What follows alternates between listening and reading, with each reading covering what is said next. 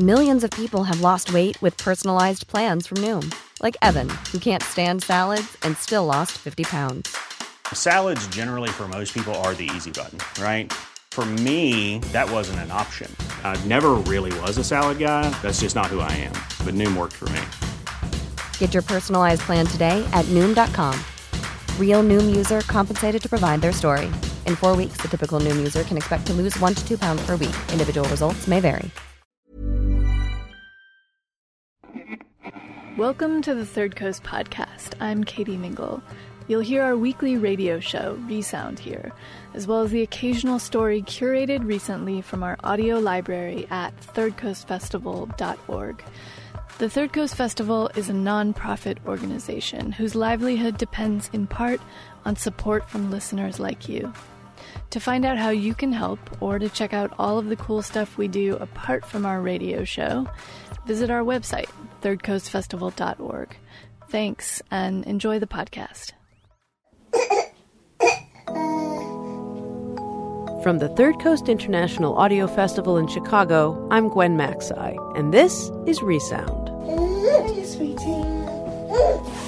Should we change your nappy? What's the matter? Nothing. Nothing. Nothing I don't need. I love sandwich. You'd like a what? A sandwich. A sandwich. You'll get a sandwich shortly. The Third Coast Festival is a celebration of sound and story. We scour the airwaves and the internet, trolling for tales that inspire and intrigue us. Then we take the best of what we hear, add a pinch of music, a flourish of found sound, a sprinkling of audio oddities, and voila! Resound. I'm not hungry. You're not hungry? I need meal. All right, well, I've got some grapes for you. Would you like some oh, grapes? I don't know. Bless you. Bless you, darling. There we go, young man. Yeah. You deserve a clap because you've been a good boy, haven't you? Let's face it, as a species, we human beings get a pretty bad rap. Egotistical, individualistic, greedy, oh, the list goes on. But at the same time, paradoxically, we're also natural caregivers who are compelled to take care of others as much as we need to be taken care of ourselves. Today on Resound, we explore the delicate interdependence between being in need and answering the call to help. Three times a week I go and see Norm. I get up, I pack a titbit lunch for him. Hard cheese and prosciutto and things that I know that he, he enjoys having. At the beginning of life, we're completely dependent, but often at the end of life, we require caretakers again. In caring for a baby, our thoughts drift toward the future and all of the possibilities. With the elderly, though, our thoughts can drift toward the past. Our next documentary is a love story in remembrance that begins at the end and looks back on a visceral bond that defined two lives.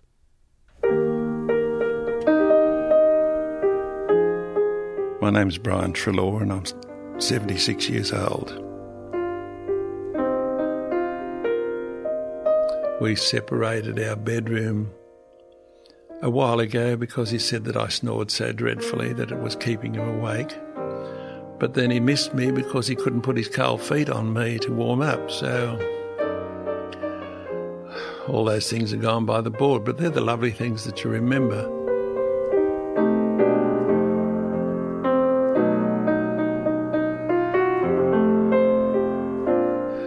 Very first thing that I loved about Norm, the very first moment that I saw him, was that I got a beautiful smile and his eyes were sad. Fa pressione finché il Presidente del Consiglio vinca il Nobel per la pace. Proprio che manca ancora la collezione del Premier. Come imbrigliare l'energia delle onde del mare per ottenere energia. Un rebus che da anni tormenta gli scienziati per le sue enormi potenzialità. Cheese. The only thing I'd ever eaten was that blue boxed Kraft in all my life. I'd never ever had any any gorgonzola stink, my God. However, I got to love it. Olives. I thought I when he brought these black grapes home, I thought, what in the heck name are they? Put one in my, in my mouth and went, like that. It's out as quick as it went in, quicker. I thought, how disgusting. How can anybody eat that? I now love them. So food has played a big part now in our lives. Three times a week I go and see Norm, which is uh, Monday, Wednesday, and Friday. I get up, I pack a titbit lunch for him. Enough grated cheese for you, Normie, I think. Uh, they're little, little pieces of enjoyment like hard cheese and prosciutto and things that I know that he, he enjoys having as apart from the meal that he gets at the, uh, the nursing home. I then put it into my little roll along trolley. I mean, the sadness is that I, I can't give him a cuddle. But then he doesn't, I don't think he knows me now. Um, every now and then I get some semblance of recognition. And then I think, well, does he really recognise me? Because he'll put up his hand and then you see a, a change come over his face like, oh, that's not him, that's not who it is. And he puts his hand down again. So I think, oh, at least for that moment, you remembered. Oh, hel- hello, you've got a tra- car out the front here, and I'm coming to see Basso. Okay.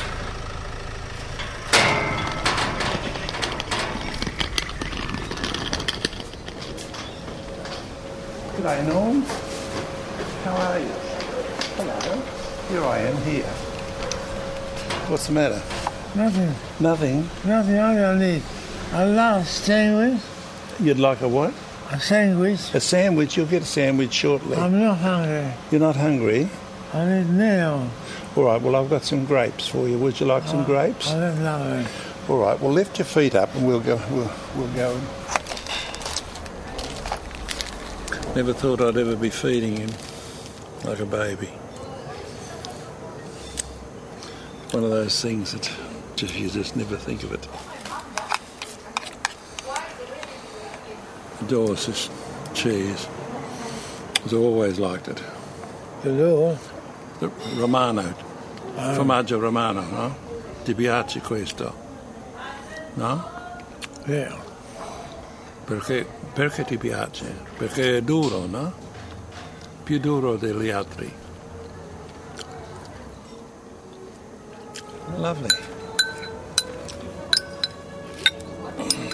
Yeah, I'll put it on the spoon.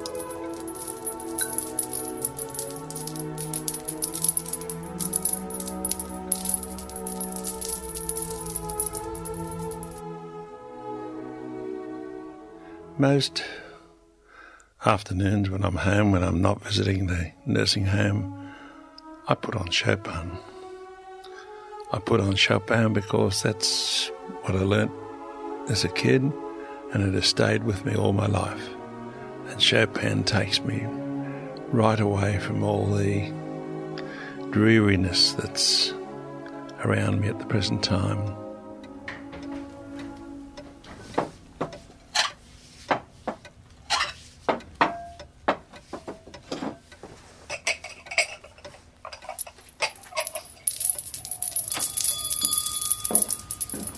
Invited mum and dad and my sisters down here, and I said, You've got to come. They come down in the flyer, in the morning flyer, and they stayed here for lunch. And he put a spatchcock down in front of mum and dad, each. And I heard mum say to dad, Dad, this I could I could keep keep us all on this for a week, just on this one chicken.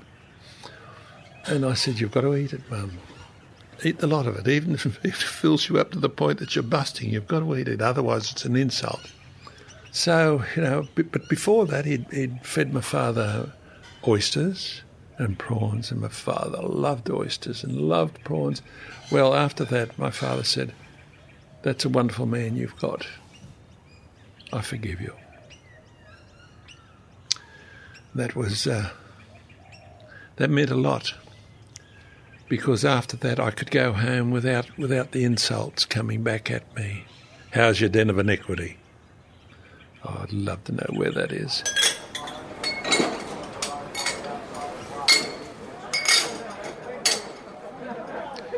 Hostility. It made us very good actors because on the outside world we were just two straight guys, two two mates, you know. Um, we went around all the pubs together and and we uh, went to restaurants together with like-minded people, and they also were very good actors. So there was no kissing or cuddling or holding hands or it, you know nothing. All we could do was be two Aussie guys. Him being an Italian and me being Australian was a bit difficult, but still, it was uh, it was fun. But it also made us very much stronger because we were bound together then. Bound not only in, in our love for each other, but we were bound through the antagonism that we knew would be there if we demonstrated anything beyond, you know, mateship.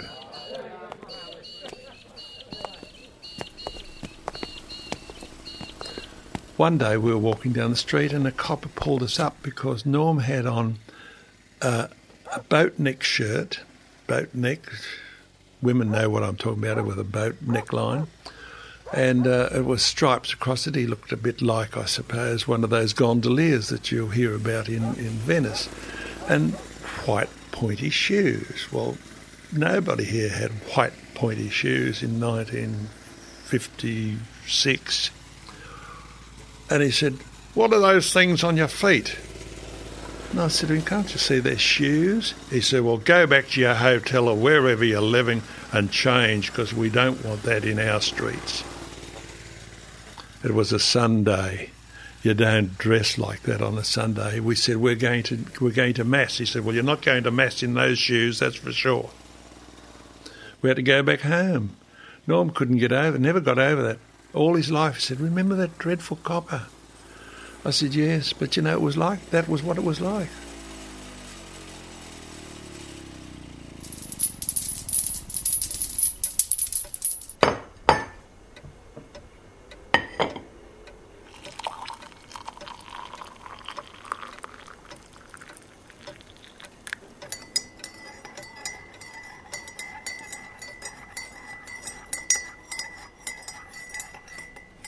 We had another friend that lived just down the street from where we live now, and he said, There's a big house up the street from me that's up for sale.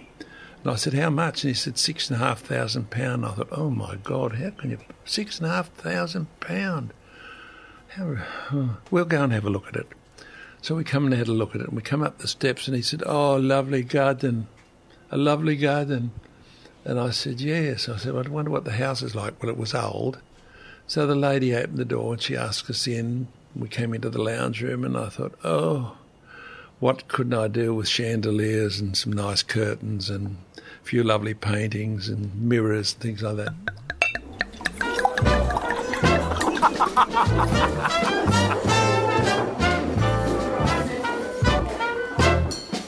We used to entertain here. We'd have a Christmas party and there'd be 50 or 60 at the Christmas party. We'd have dancing on the back veranda. We had a wow of a time in this house because we put up a very high fence at the back. Nobody could look through. And we'd have a wonderful time. Decorate the backyard and everything else like that, and all the lanterns and everything. New Year's Eve, gosh. One, t- one time we had 350 people in and around our house. Just imagine someone waiting at the cottage door where two hearts become one. And poor Norm, I don't know how he did it, but he, cooked for all of them. He seemed to be making spaghetti out of buckets all night long. And then taking that vow. Nice work if you can get it. And if you get it, won't you tell me how?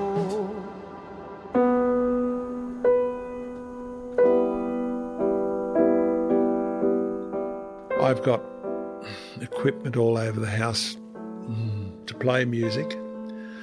I've got a grand piano, which I seem to be playing less and less because I'm fingers aren't working and I'm I'm been getting cramps in my little fingers on both hands and it's uh, most disconcerting to be playing something and all of a sudden you can't do something.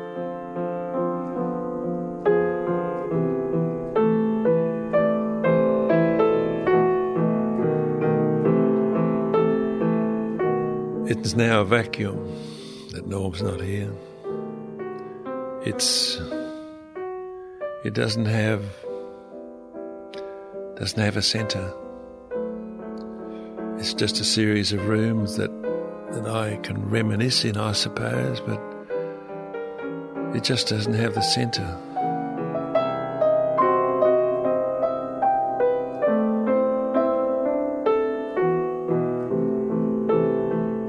Afraid the music, my music taste has got far darker than when I was younger and than when I had a centre to refer to in the house.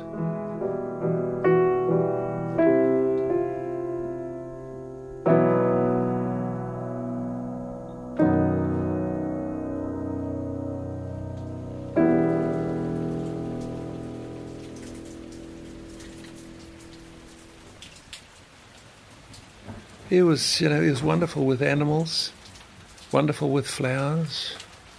Things like after a storm, when you get that lovely pink light, he'd say to me, Look, the flowers are laughing. And I'd look, and yes, they were. They were all nodding their heads, but of course it was just a little bit of water running off them, and they'd bounce, and up they'd come again. So I, I, all these little things were just lovely, lovely expressions from a very lovely man. Recently, I was um, sitting there, and and uh, and I started to rub his back, thinking, you know, I could put him to sleep, and I'd leave. So then he. Uh, I was sitting there and I put my hand up his back and onto his skin and started to rub his back and that, you know, virtually draw on his back. And I and I know that for anybody, it's a it's a lovely se- sensation. We've always done it as kids, and your mothers have done it on your back and sent you to sleep. So, anyway, um, one of the nuns came past and she said, "What are you doing?" I said, I'm scratching his back because, you know, he's, he's uh, uncomfortable. He's been sitting in this chair all day. And so I'm just sort of rubbing his skin so that I sort of get the circulation back into it. And I said, and I'm drawing on his back at the same time. I said, some, it's a sensation that we've all loved. And she, she then thought for a moment, she said, you know, I'd love it if somebody had scratched my back sometime. So anyway, that, that passed off. But I'm always fearful of that fact that I might show something or he might show something and then we get treated like dirt.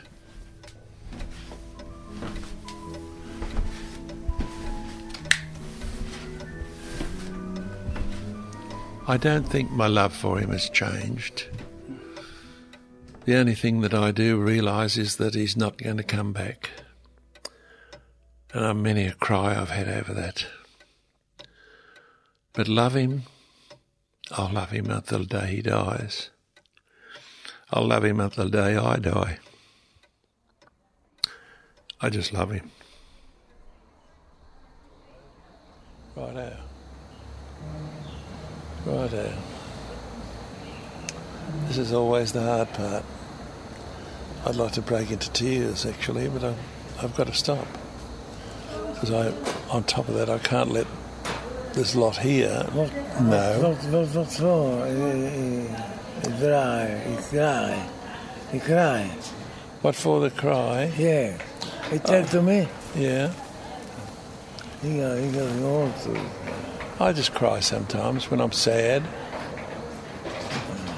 Sa che ti amo. Sa che ti amo per sempre. Eh? Ti amo. Per sempre, no?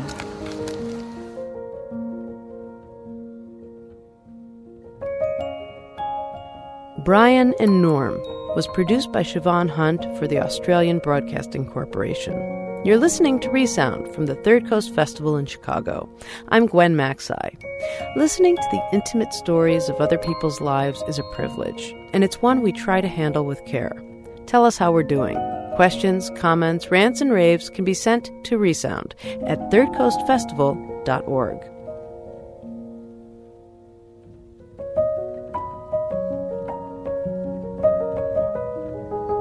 Today we're listening to stories about giving and receiving care. In looking for great work, we stumbled upon a series called The Life Stories Collection, produced by Jay Allison. There we found two documentaries that were particularly fitting. The first is by Jay and deals with the relationship between his dad and his uncle. It's a short meditation on family, friendship, and brotherhood. Every year, my father would go get Uncle Sam at the Delaware State Hospital and bring him home for Christmas dinner. Toward the end of the meal, Sam would become agitated and begin to tremble. He'd rush to my father's side and whisper to him. When Dad answered, Sam would nod his head over and over, his eyes focused on the rug. After we finished dinner, Sam, my father would say. Okay, right o, Peter, right you are, Sam would answer, nodding. Good evening. It gives me great pleasure to introduce Samuel Gregory Hope, who is with us this evening. When dinner was done, Sam would go to the head of the table and stand. He was over six feet five inches tall, almost as tall as my father. And Dad would hand him a beer bottle or a candlestick to hold like a microphone. Sam liked to sing as though we were on the radio. We will all enjoy hearing Mr. Hope's voice in a special Christmas broadcast, 1961. Once in a while, Dad gave Sam a real microphone and recorded him on the old Wollensak. Now, Mr. Hope, I will turn the loudspeaker over to you, and we stand in anxious excitement to hear the sounds which you are about to produce. All right? Yeah. In- In a lower key, all right? Won't you sit down? You make me nervous. You, your father makes me nervous. All right. All right. Are you ready?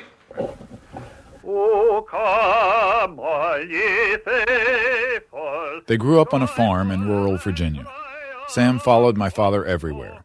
He would show up on my father's dates. He shadowed him around town. Dad once said that he was sometimes embarrassed by his retarded older brother and tried to give him the slip, running away to hide in the fields before going to town alone. Eventually, Sam became my father's responsibility. He lived in halfway houses or institutions all his adult life. Dad set things up for him, gave him what he needed, and took care of his problems, which were many.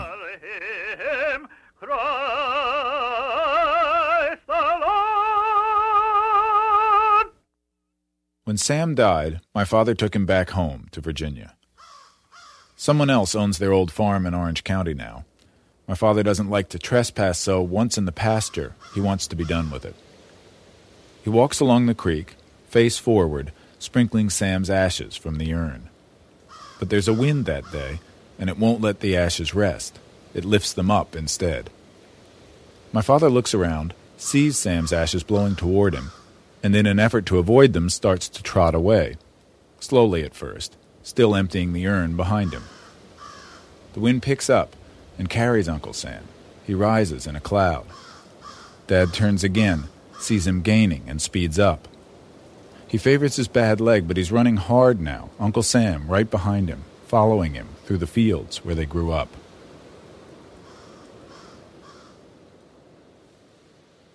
When it was over, my father drove the station wagon back to Delaware with the empty urn on the front seat.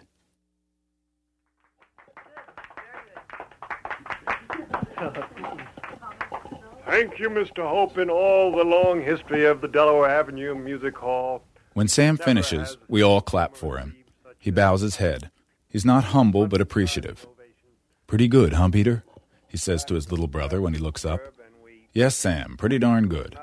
Want another one? Why, sure, Sam. How about Silent Night? Now, with the Christmas season upon us, we have an appropriate song. Silent night, holy night.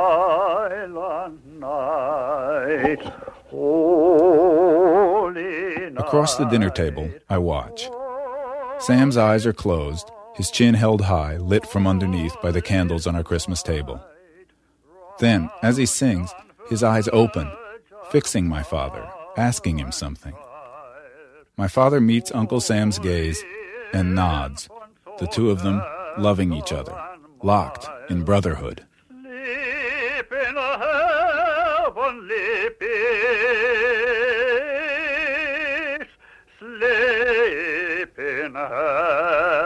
Heavenly peace.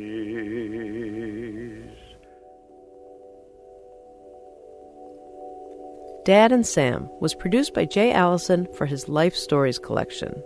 Our next story is from the same series and concerns a very special bond that develops between a compassionate caretaker and a 14 year old caretakee.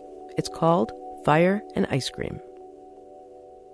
During the first weeks in the burn unit, pain blared from my wounds like air horns at a high school football game. I hated my body, my nerves, my brain. I wanted them all to just shut up. There were only a few times I wasn't in pain. Once before burn therapy, Tina, my nurse, pushed morphine straight into my bloodstream instead of dripping it through the IV. I asked her to push it. I begged her to let me feel it all at once, to blow out my mind like an overexposed photograph, and she did. For 30 seconds, I couldn't feel my body. My vision was whitewashed, and I understood why someone would want to be an addict. When I could talk again, I mumbled, Why don't they sell this stuff on the streets? They could make a fortune. Tina unwrapped my bandages, exposing my legs to the air. I looked down. They didn't look like legs at all. They were skinny and useless, so many shades of purple they didn't even look real. I saw the massive wound as big as a mailbox on my left thigh, where the fire had burned all the way through to the muscle. Tina saw me looking, leaned over and whispered what she always said. It's okay. It's going to get better. The redness means that it's healing. I closed my eyes and braced myself for what was coming next. She would begin by cleaning each open wound on my feet, working up to my thighs, and then she would turn me on my stomach to clean the holes on my back. The pain roared from my legs as she cleaned the first wound. Tina explained that my body was healing, and that healing was one of the most painful things a body could do. She said that pain meant I was getting better. Didn't feel like I was getting better. My skin was tissue paper, and she was tearing at it with steel wool. She told me that if it hurt too much that I should scream as loud as I could, and at first I didn't want to. I thought it would be rude or disruptive, and that I could just close my mind to the pain if I tried. But she said that I should scream, and that would let some of the pain out. And so she cleaned every wound three times. I screamed, and it became a kind of waltz, with Tina counting her swipes aloud, and me screaming, One, two, three, scream. One, two, three, scream. After she covered me in gauze and ace bandages, my body was shivering. I was exhausted, crying a little bit, trying not to think about how I'd have to do it all over again in eight hours. Tina stood at the head of my bed, her thick black curls spiraled toward my face. Brent, she said, do you like ice cream? It seemed like a silly question since I was still getting fed through a tube in my nose. When you get that nose tube out, when you can walk again, I'm going to take you to the best ice cream shop in D.C. It had been weeks since I had eaten anything, and I hadn't even thought about ice cream. I couldn't believe it. Tina and I would go out for ice cream when I could walk. We would go on a date. It was eight weeks later, and it was going to be my first time outside the burn unit. Most of the pain had gone and been replaced by the itch. Anyone who's ever had a burn can tell you that the itch comes after the pain, and that it's sometimes worse because it's constant. It made me feel like the skin on my body didn't belong to me, as if it had been stripped away in my sleep and replaced with raw wool. I prepared for hours for my date with Tina. My mom and another nurse named Barbara picked out the loosest, least irritating clothing, and they helped me into a pair of baggy athletic pants and a Hard Rock Cafe London t shirt that my mom said looked really cool. They discussed whether I should wear the pressure bandage that masked part of my face, and then Barbara slipped the chin strap over my head and velcroed it behind my neck. She put a purple Los Angeles Lakers cap on me to cover part of the bandage. They both said that I looked handsome. I didn't look in a mirror. Finally, Tina came to pick me up for a date. She had taken off her scrubs and put on a loose white sweater. Her functional shoes were replaced with green All Stars, and she was wearing shorts. I'd never seen her in shorts before. She looked so relaxed, not like a nurse at all. She smiled at me from the doorway. As a burn nurse in a children's hospital, Tina rarely had patients that she could talk to. Most of the kids she took care of were two year olds, kids that could walk well enough to pull boiling water down from the stove, but couldn't understand that it wasn't her fault that they were in pain. Those kids hated her for hurting them. They panicked every time she came near them, but I knew that the pain wasn't her fault. I talked to her, and we made each other laugh. Could a 26 year old burn nurse be interested in her 14 year old patient? I was in love with Tina, and I was sure that she was at least a little bit in love with me, too. Why else would she take me out on a date? And she had called it a date. Why else would she wear shorts or green shoes? A clear sign to a 14 year old boy that says, Go, go, go. We waited for the elevator next to a hospital directory sign, and I decided to make my first joke. I cleared my throat and said, Spina bifida. That sounds like some sort of Greek food. Tina made a face and said, You wouldn't say that if you knew what it was. The elevator doors opened. Walking out of the hospital with Tina made me feel like I was on a real date, although I'd never been on a date before. Something about being on my own feet, walking into the fresh air, the afternoon sunlight, a woman next to me. A woman who had, I reminded myself, already seen me naked. But by the time we got to the car, I was exhausted. Sweating from the few remaining pores in my forehead and armpits, the itch which had been mercifully quiet during the first few minutes of our date started buzzing in my legs. Tina must have noticed that I was uncomfortable because she put the back of her hand, no rubber glove, her actual hand against my forehead and wiped the beating sweat away. What did that mean, I wondered to myself. Tina parked about a block away from the ice cream place she'd been telling me about, got out of the car, and rushed around to my side to open the door. That's sweet, I thought. I wish I'd done that for her. She helped me onto my feet, and we began walking towards the ice cream place. You okay? she asked. Sure, I said. You? I was trying to ignore the itch that had spread up my legs and into my back. I was walking, that was the important thing. And I was on a date. Inside, the cool air dried the sweat on my forehead, and I began to feel more confident. I let out a sigh of relief just to let her know that the worst was over and that we would start to have fun any second. We stood in line behind a few senior citizens that were deciding between pistachio and butter pecan. I smiled at her and rolled my eyes a little as if to say, can you believe these old people? They're so slow. And she smiled back. This is working, I thought. This is really working. It was then that I saw the ice cream guy checking Tina out from behind the counter. He was college aged, handsome. I knew what he was thinking. We stepped up to the counter and I prepared myself for the flirting. And then he looked at me, and his smile dropped into an expression of mock pain as he said, Ouch! What happened to you? As soon as he said it, I felt the blood pool in my legs and the itch throb all over my body. I backed up a little, stepped away from the counter. I looked down at my feet. I put my hands in my pockets. I didn't want to talk to him anymore. I didn't want to say anything. Tina finally broke the spell and asked me what kind of ice cream I wanted. It was all I could do to mumble, chocolate. My head still cast downward, studying the tile patterns. I asked her if we could eat it in the car on the way back to the hospital, and she said that we could. On the way home, I reached up and touched the long purple scar on my cheek. I pinched the edge and blanched it white between my fingers. The scar was numb on my cheek, lifeless and hard, like a wad of gum under a school desk. Thanks to Ice Cream Guy, I realized that redness didn't mean I was healing anymore. It meant that I was disfigured. I understood that I wasn't going to get much better. Despite all the reassuring things Tina had said to me in the burn unit, this was it. Ice Cream Boy saw me for what I was scarred. All I wanted then was to go back to the hospital. I wanted to climb into my mechanical bed and watch Regis and Kathie Lee for the rest of my life. I wanted to eat chalky pudding and flirt with the nurses. I wanted to be able to scream. When we got back to the hospital, Tina walked me to the elevator and we rode up to the third floor. We hadn't said anything on the ride back. She never asked me how I liked the ice cream, which is good because I wouldn't have known what to say. Right before the doors opened, she put her hand on my forehead. I looked at her, and she said, Good night, beautiful. And I walked back to the burn unit. The safest place in the world.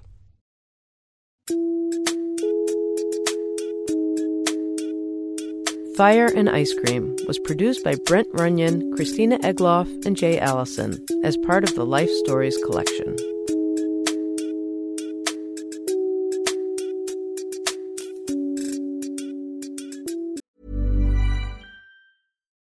Millions of people have lost weight with personalized plans from Noom, like Evan, who can't stand salads and still lost 50 pounds. Salads, generally, for most people, are the easy button, right? For me, that wasn't an option. I never really was a salad guy. That's just not who I am. But Noom worked for me. Get your personalized plan today at Noom.com. Real Noom user compensated to provide their story. In four weeks, the typical Noom user can expect to lose one to two pounds per week. Individual results may vary. Resound is a production of the Third Coast International Audio Festival in Chicago. I'm Gwen Macsai. The program is produced by Katie Mingle and curated by Johanna Zorn and Julie Shapiro of the Third Coast Festival. Our intern is Maya Goldberg Safer. You can hear today's program at thirdcoastfestival.org, where you can also hear more than 1,000 outstanding documentaries from around the world and subscribe to our podcast. Support for Resound comes from Emma, a web based email marketing and communication service helping businesses and nonprofits manage their email campaigns and online surveys in style. More at myemma.com. The Third Coast International Audio Festival is a nonprofit arts organization made possible with lead funding from the Richard H. Driehaus Foundation and the John D. and Catherine T. MacArthur Foundation. Additional support is provided by the Agudino Foundation, the Menaki Foundation, and the National Endowment for the Arts. The Third Coast Festival is supported in part by a grant from the Illinois Arts Council, a state agency. Special thanks to our many individual contributors from Chicago and around the world. The Third Coast Festival was founded in 2000 by WBEZ Chicago. If you want to contact us, we would love to hear from you. Email us at resound at thirdcoastfestival.org. You can also connect with us through Facebook and Twitter. Resound returns next week with more radio that you can't hear anywhere else unless you live everywhere else.